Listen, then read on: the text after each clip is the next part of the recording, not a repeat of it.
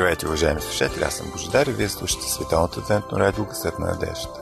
Адресът ни е Пловдив, четири хиляди, улица Антим, първи, номер двайсет и две, звукозаписно студио. Телефонът, на който може да ни звъните, е шест три три пет три три, с код на град Пловдив нула три две.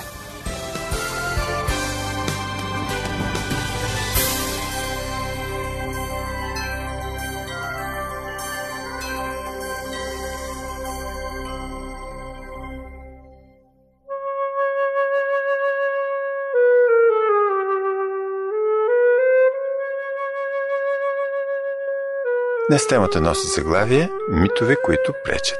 Пред микрофона сме моята колежка Ради и аз Божидар.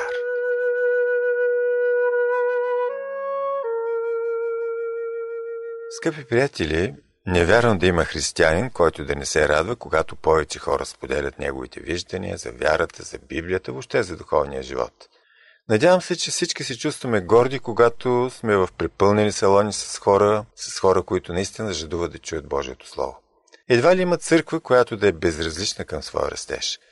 Но, за съжаление, желаещите да слушат тези чудни истини, като че ли намаляват. Мина онази еуфория на деветдесетте години. Част от причините вероятно са в нас. Оказва се, че от години в църковните среди се ширят някои митове, които спират или пречат в известна степен на нашето нарастване.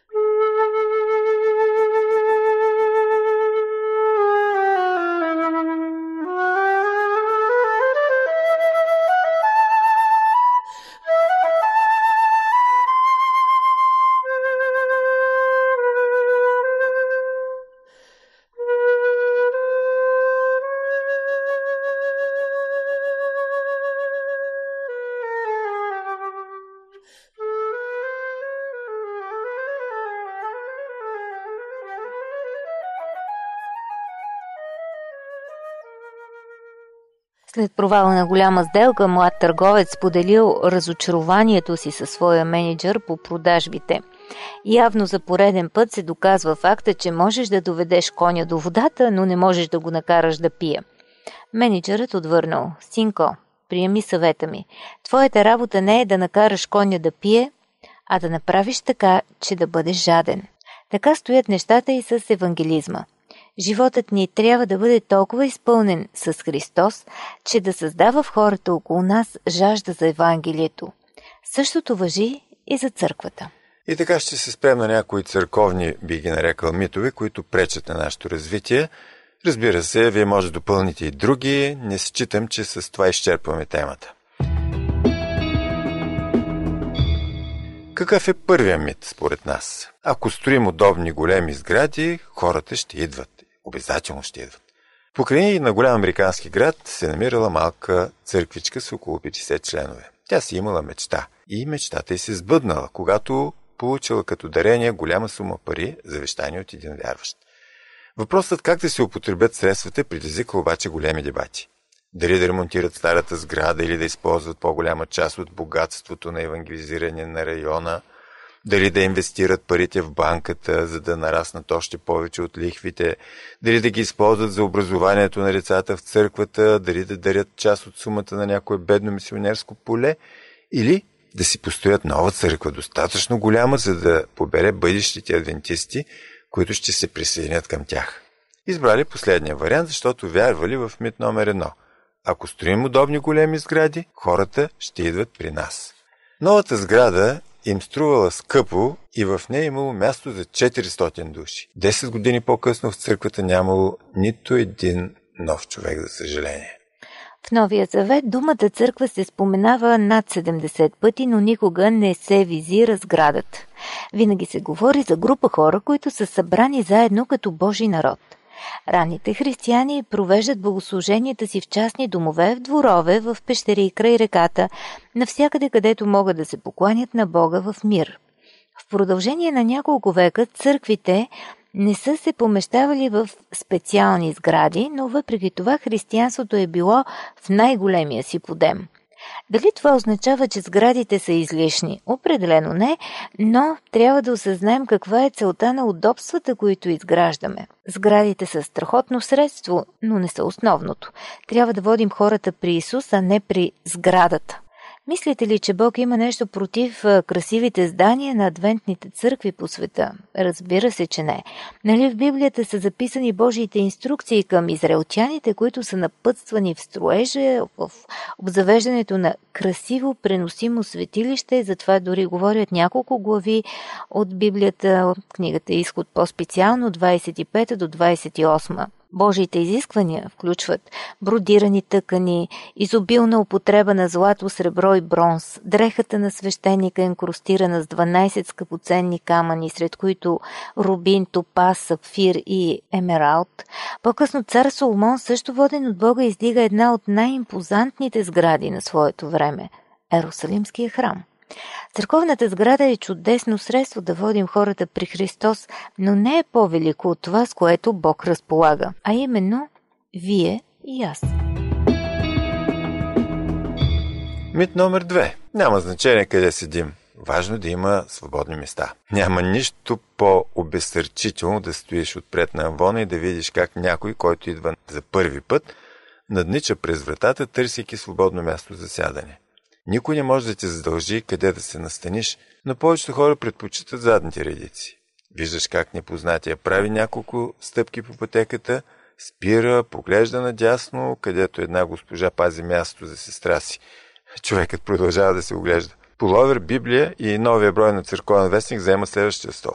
Забелязва с болка как непознатият се връща назад и само след миг вече го няма.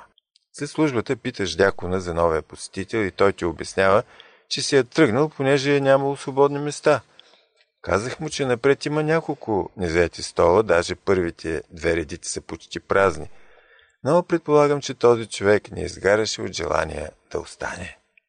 Има и друг добре отработен сценарий. Непозната жена седи тихичко в църквата и някой от святите деликатно я осведомява, че е заела мястото му. А той винаги си е седял на това място. И не му е възможно да седне два стола настрани или пък два реда напред. И е безкрайно тъжно да видиш как тази жена става и напуска и никога да не я видиш повече на църква. Това ли е ученичество? Не. Това е култура на членството, която ни представи в не много добра светлина. Подобно поведение казва: плащам си членския внос.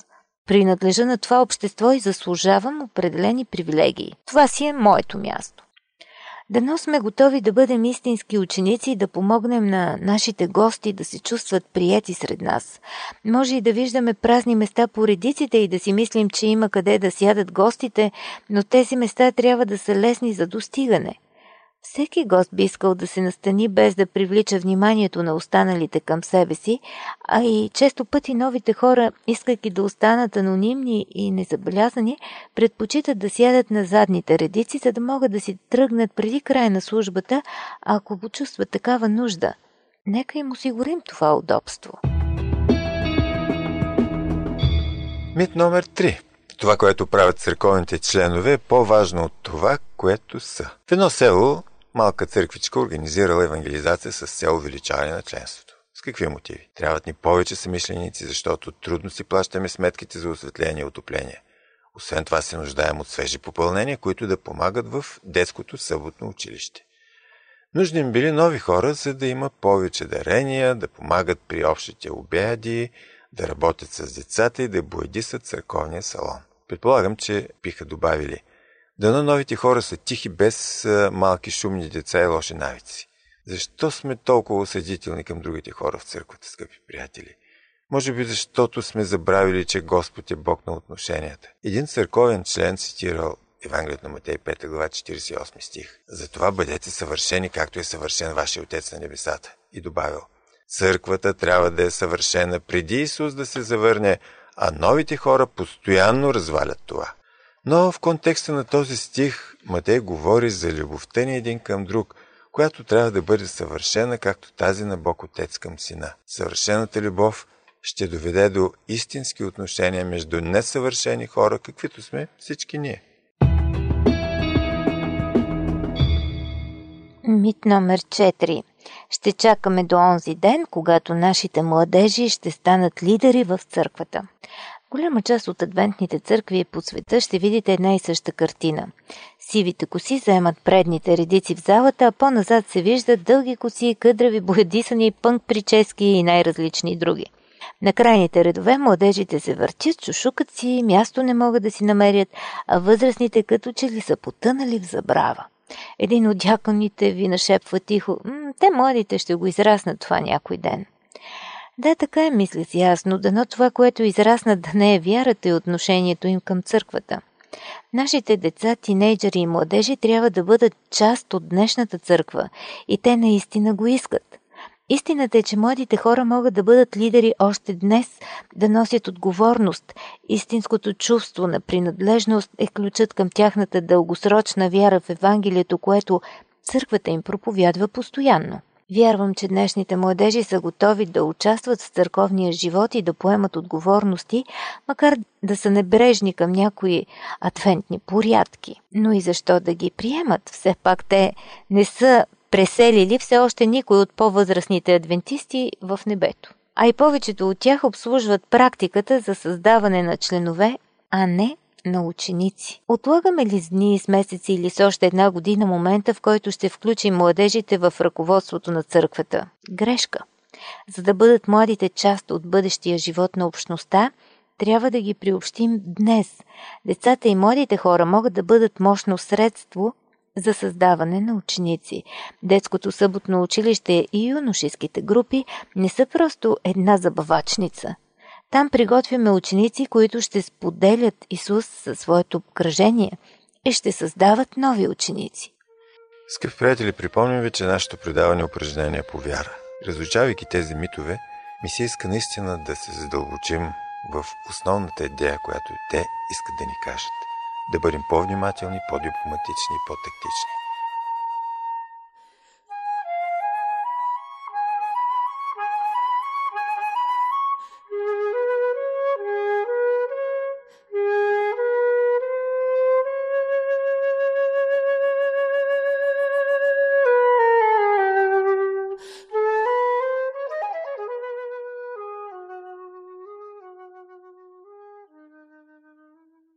Скъпи приятели, вие слушате Светлинната Адвентна Радио, гласът на надеждата. Телефонът ни е нула тридесет и две шестстотин тридесет и три петстотин тридесет и три. Тези от вас, които желаят, могат да свържат с нас и чрез социалната мрежа Фейсбук. Търсете ни като Адвентно Радио България, списано на кирилица.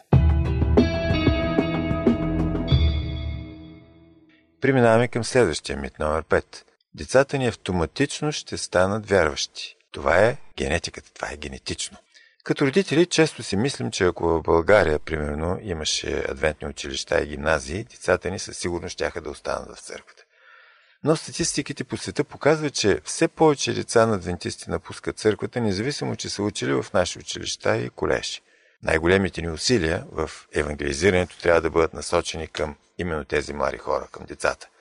Когато те приемат Исус като свой личен спасител във възрастта между пет и дванадесет години, те са по-склонни да останат в църквата. Затова си мисля, че все още сме длъжници на своите деца. Продължават да липсват в плановете на църковните съвети.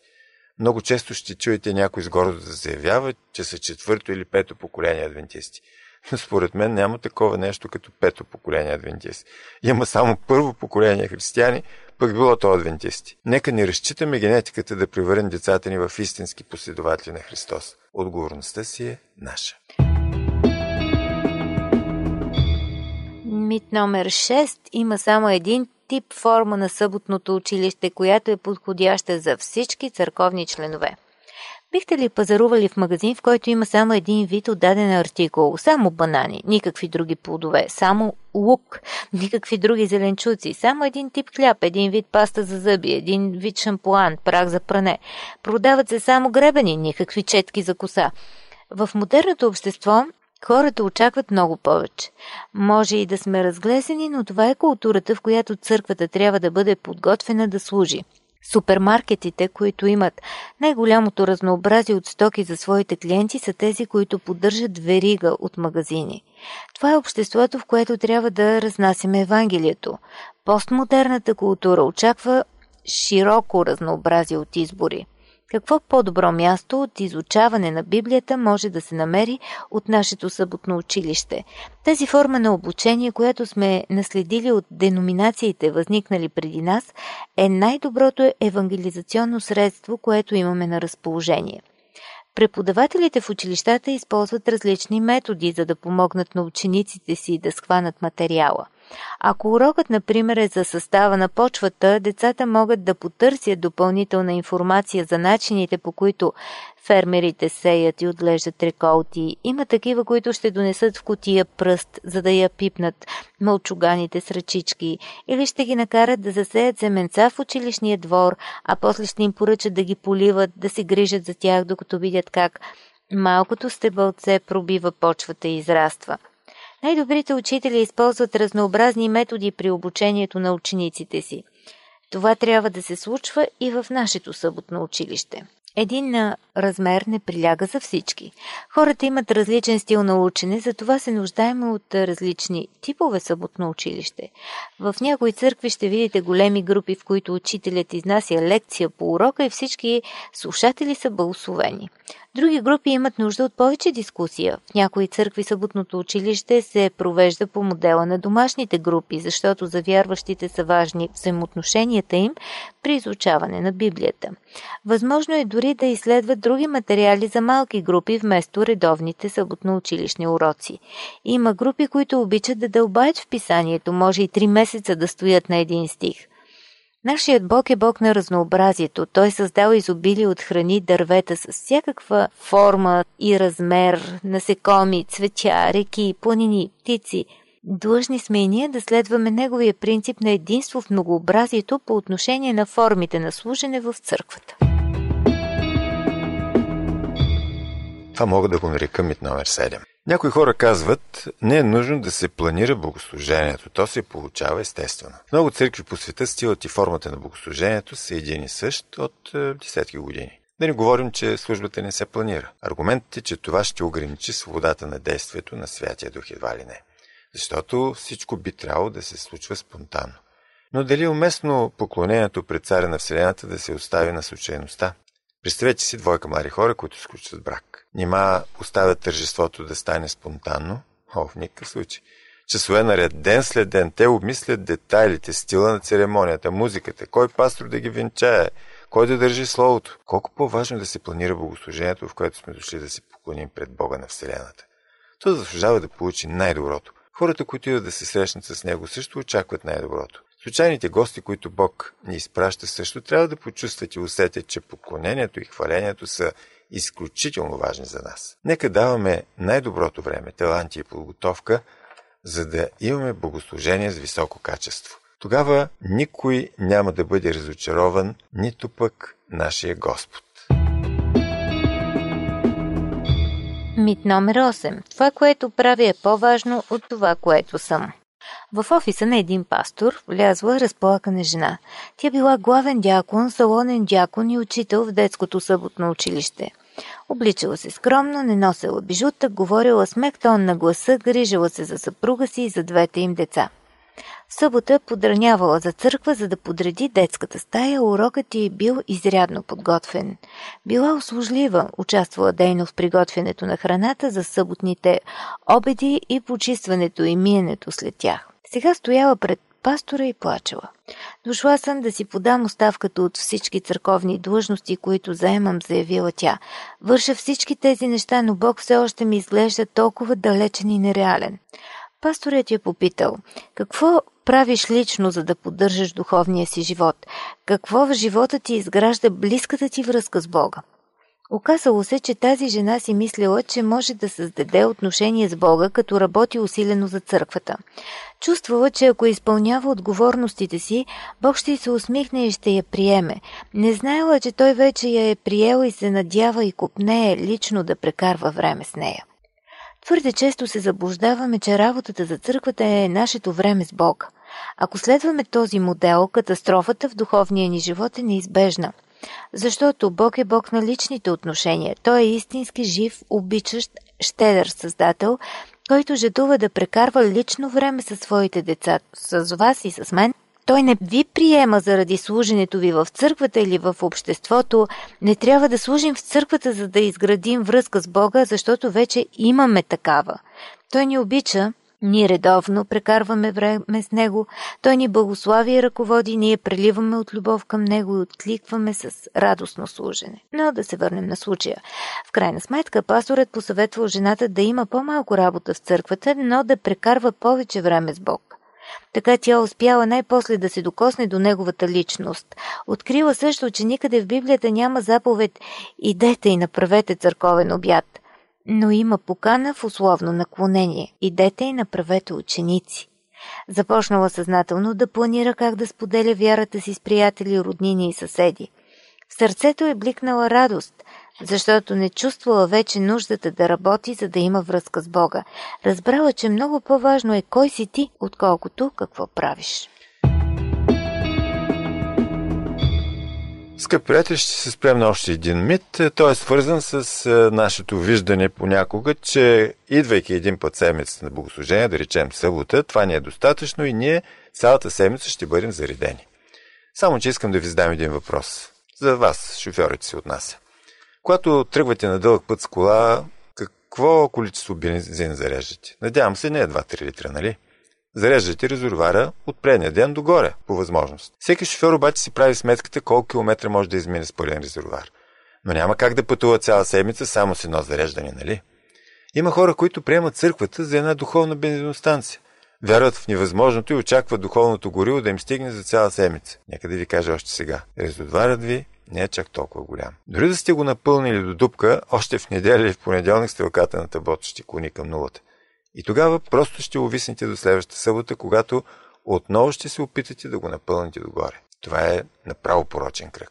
Все едно да заредя с бензин колата си в събота и когато горивото ми свърши, да я бутам с ръце нагоре и надолу по улиците, като в същото време минавам покрай други бензиностанции.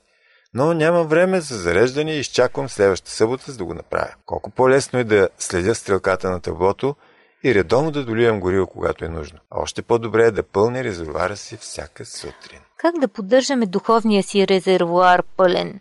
Обикновено всеки човек си има начини да се свързва с Бога. Всичко зависи от личния избор и нагласата, но ето ви няколко практични предложения, като повечето от тях са ни, разбира се, до болка познати. Четете Библията. Молете се, водете си молитвен дневник и си записвайте молитвите, получили отговор. Размишлявайте върху Божието Слово. Четете на глас библейски стихове. Пейте хвалебни песни. Просто стойте в тишината. Опитвайте се да помните стихове.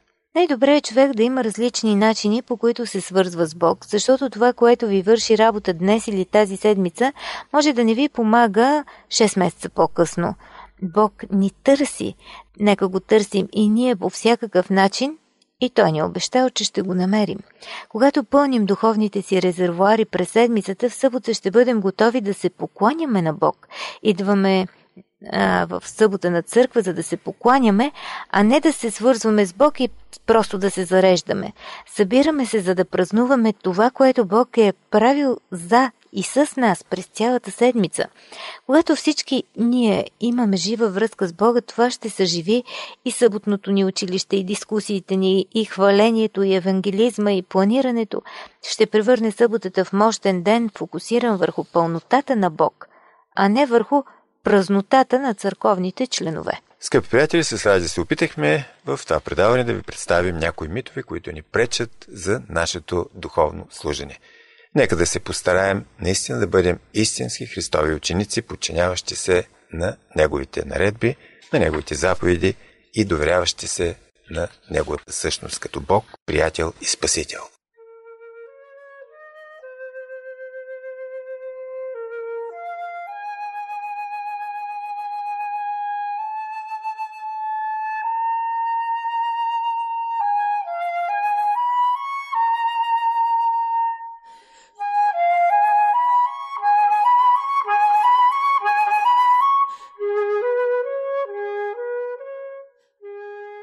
Уважаеми слушатели, вие слушате радио Гласът на надеждата. Може да ни слушате в интернет. и дабъл ю ар точка орг е първия сайт и втория и дабъл ю ар точка ес ди а би джи точка орг. Може да ни пишете на нашия електронен адрес и дабъл ю ар долна черта бг ет а бе ве точка бг.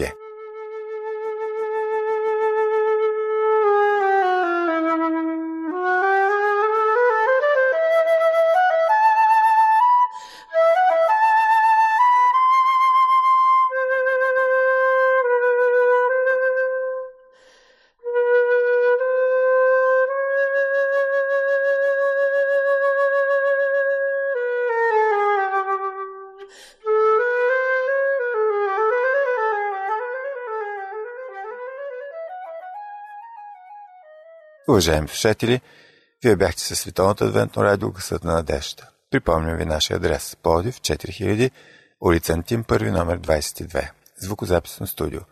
Слушайте отново предаването упражнение по вяра следващата събота по същото време на същата честота. До чуване!